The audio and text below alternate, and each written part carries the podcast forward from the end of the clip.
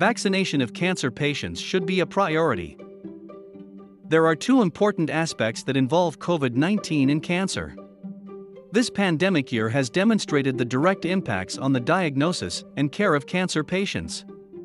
Data from the United States show that, from March to May 2020, 100,000 cases of cancer were left undiagnosed because Americans simply did not attend routine consultations.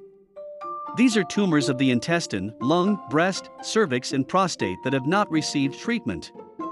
Because of the late discovery, cancer mortality this year is expected to be 20% to 30% higher there compared to 2019. Here, several medical societies have already reported a drop in screening tests last year, with reflexes that will be census soon. In other countries as well as in Brazil, many patients already diagnosed have delayed their treatments for fear of leaving home. So, as I have already written on this space, I reinforce that it is important not to change the health routine due to the coronavirus. We already know that, for those who have cancer, the risk of a coronavirus complication is greater, especially if the patient is undergoing chemotherapy, if he has a lung tumor or malignant hematological disease, or if the disease is very advanced. Therefore, what should change is the degree of attention and care, with the maintenance of social distance, hand hygiene, not sharing personal objects, and the use of masks.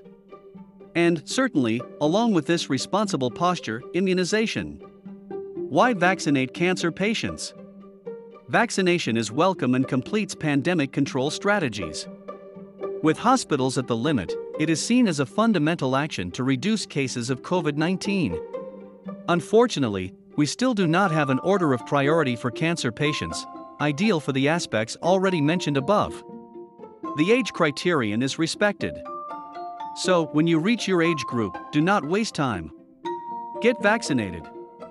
There is no contraindication for vaccine doses currently available to be applied to people with cancer. Unlike other situations, such as the yellow fever vaccine, which has the virus attenuated, the vaccines available at the moment have the virus inactivated, coronavac, or a viral vector that does not replicate, Oxford slash AstraZeneca.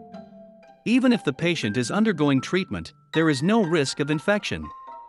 In fact, the question that still persists is about the effectiveness of the vaccine, which, sometimes, depending on the tactic used against cancer, may be less. Chemotherapy, for example, can decrease an individual's immunity and can prevent antibodies that are strong enough and so protective to be produced. Therefore, the recommendation is for the patient undergoing chemotherapy treatment to talk to the doctor to assess the case and the possibility of changing the cycles to receive the immunization. There are still no specific studies on coronavirus immunizations and efficacy in people with cancer. But some vaccines, such as influenza, have shown that patients who use immunity lowering drugs may have a slower development of antibodies, such as carriers of blood tumors, such as lymphoma and leukemia. The danger, eventually, is not to produce as many antibodies or as efficient a defense.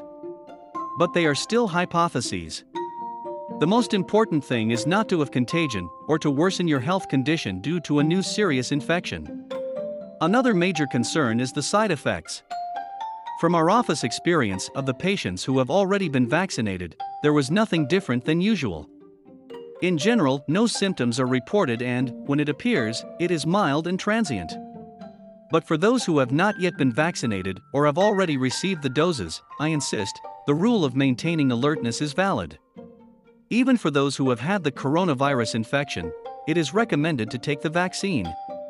Antibody levels can drop over the months, and immunization can protect against other variants that may eventually appear. Take cover. Individual care is the care of everyone.